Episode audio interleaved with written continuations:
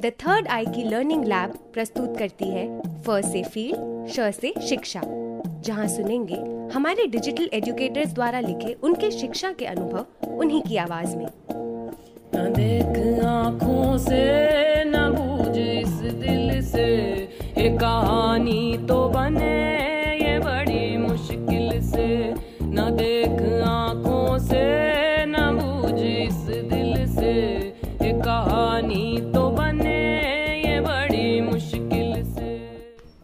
कुछ लोग होते हैं जो अलग सोच रखते हैं, हाजिर जवाब होते हैं, मुँह फट भी होते हैं।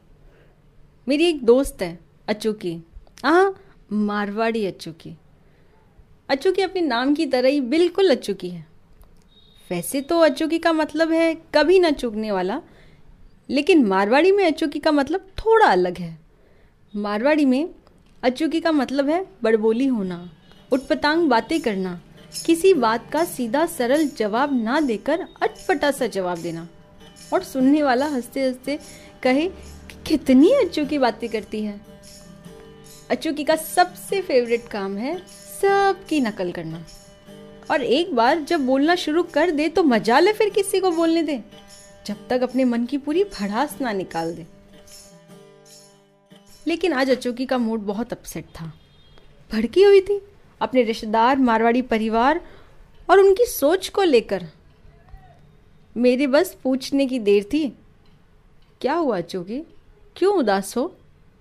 तो हमेशा की तरह सीधा, सरल जवाब ना देकर अपने अलग अंदाज में ड्रामेटिक होते हुए कहा, कुछ दर्द दिलों के कम हो जाते, अगर ये रिश्तेदार तड़ी पार हो जाते। सच कहूँ तो शिक्षा के खरे दुश्मन तो ये रिश्तेदार ही हैं। तो चलो, मैं मनीषा, मिलाती हूँ आपको इस अच्चू की और उसके मारवाड़ी परिवार से। ये रिश्तेदार नहीं, ये तूफानी बादल हैं, जो वायरलेस सीसीटीवी की तरह सर पर मंडराते रहते हैं।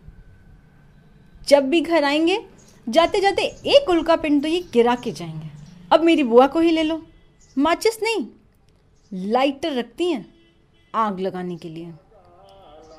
हे राम छोरी ने कितना पढ़ाई? ब्याह को नहीं करना कहीं? थारो छोरो तो पढ़ाई को नहीं पचे शादी कैसे होगी? मैंने भी मम्मी से फट से ताव में आकर कह दिया। अरे तो हम पढ़े ना पढ़े, शादी हो ना हो, इनके बाप का क्या जाता है?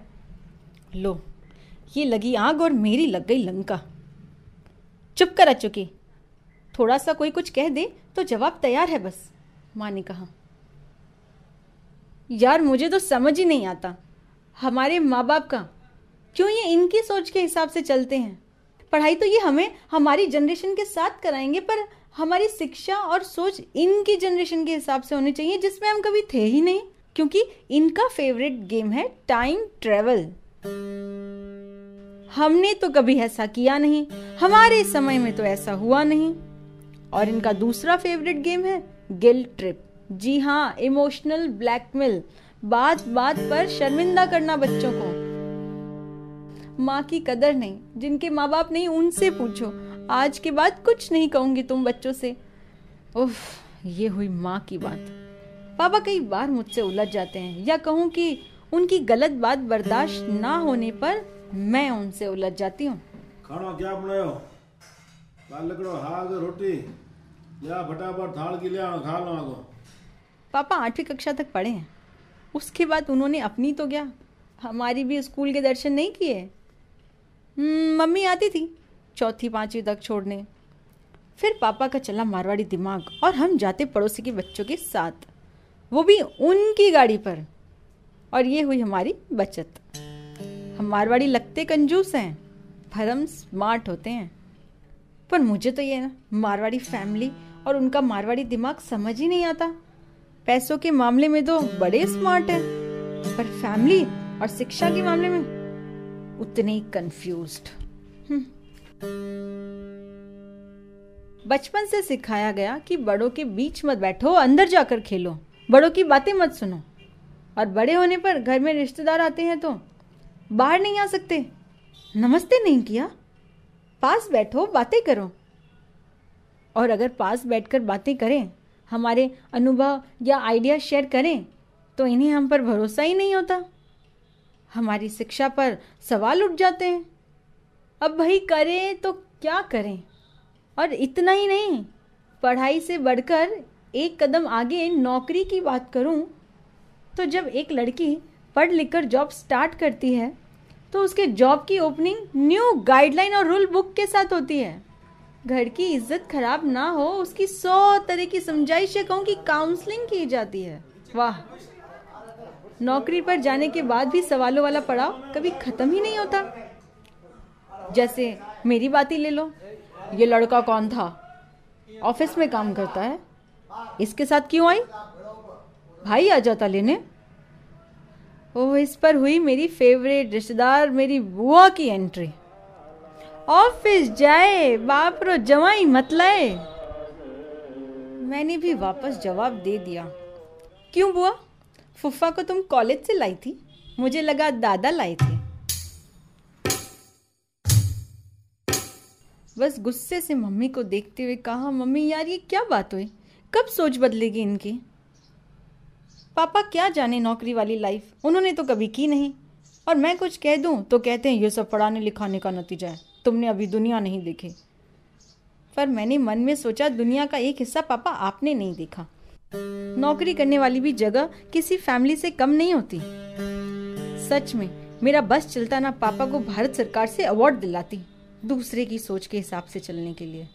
खैर मतलब नहीं इन्हें समझा कर क्योंकि ये सो कॉल रिश्तेदारों में बड़ा पावर होता है। इतना पावर तो किसी बिजली विभाग में भी नहीं होगा। ब्रेन वॉश करने का टैलेंट है इनमें कूट कूट के भरा है। रिश्तेदारों में सबसे टैलेंटेड नंबर वन मेरे चाचा। कुछ साल पहले जब पापा को मेरी शादी की पड़ी थी, तब वो मेरी जॉब और फर्दर स्टडीज़ छुड़वाने के पीछे पड़े थे। क्योंकि मेरे टैलेंटेड चाचा का ना खत्म होने वाला ताना कि अब मैं तीस साल की हो रही हूँ और मुझमें एक्सपायरी डेट लग रही है। जी हाँ वही एक्सपायरी जो किसी प्रोडक्ट में पाई जाती है। एज इफ़ मेरी डेट खत्म होने पर मार्केट में शादी के लिए लड़का ही नहीं मिलेगा। पता नहीं क्यों इन्हें सत्ताईस की लड़की भी तीस की नज़र आ रही थी। और ये किया चाचा ने अपनी सोच का अटैक और पापा का हुआ ब्रेन वॉश मैंने मम्मी की तरफ़ देखकर चिढ़ते हुए कहा, मम्मी यार, ये क्या बात हुई? कब बदलेगी सोच इनकी? मामा कंद आस करूँ का इसी तरह, जब मुझे आरजीएस की पढ़ाई करने के लिए जयपुर जाना था, कोचिंग करना था तो पापा ने साफ़ मना कर दिया। मैंने रीजन मांगा तो जवाब मिला, ये कोई पूछताछ केंद्र नहीं है जो हर बात का जवाब मिले। मैंने कहा, मेरा सपना है एक बार आरजीएस क्लियर करना। तो पापा ने कहा, जयपुर तो नहीं जा सकती। हॉस्टल वॉस्टल में रखूँगा नहीं। आज का ज़माना कितना ख़राब है। कल को कुछ ऊंच नीच हो गई तो लोगों को क्या जवाब दूँगा? अकेली लड़की को बाहर रखना। छोड़ो, मैं सब समझता हूँ। इतना कहकर पापा चुप हो गए।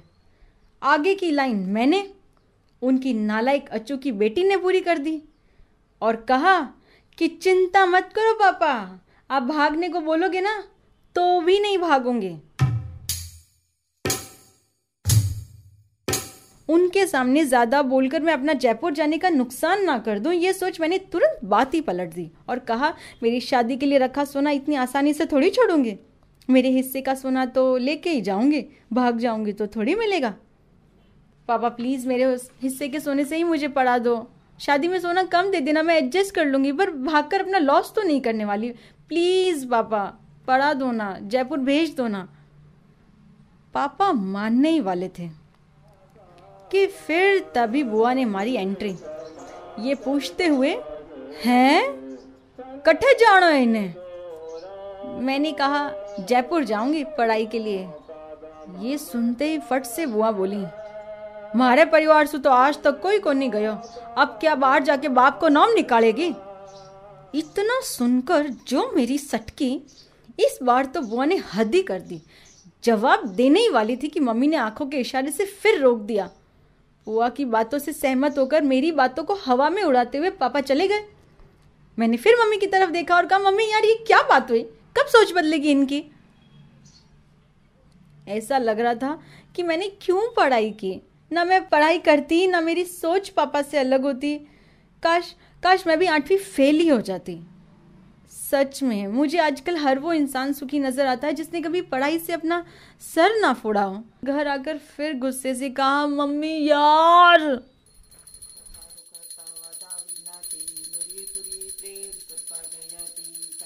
मम्मी, यार!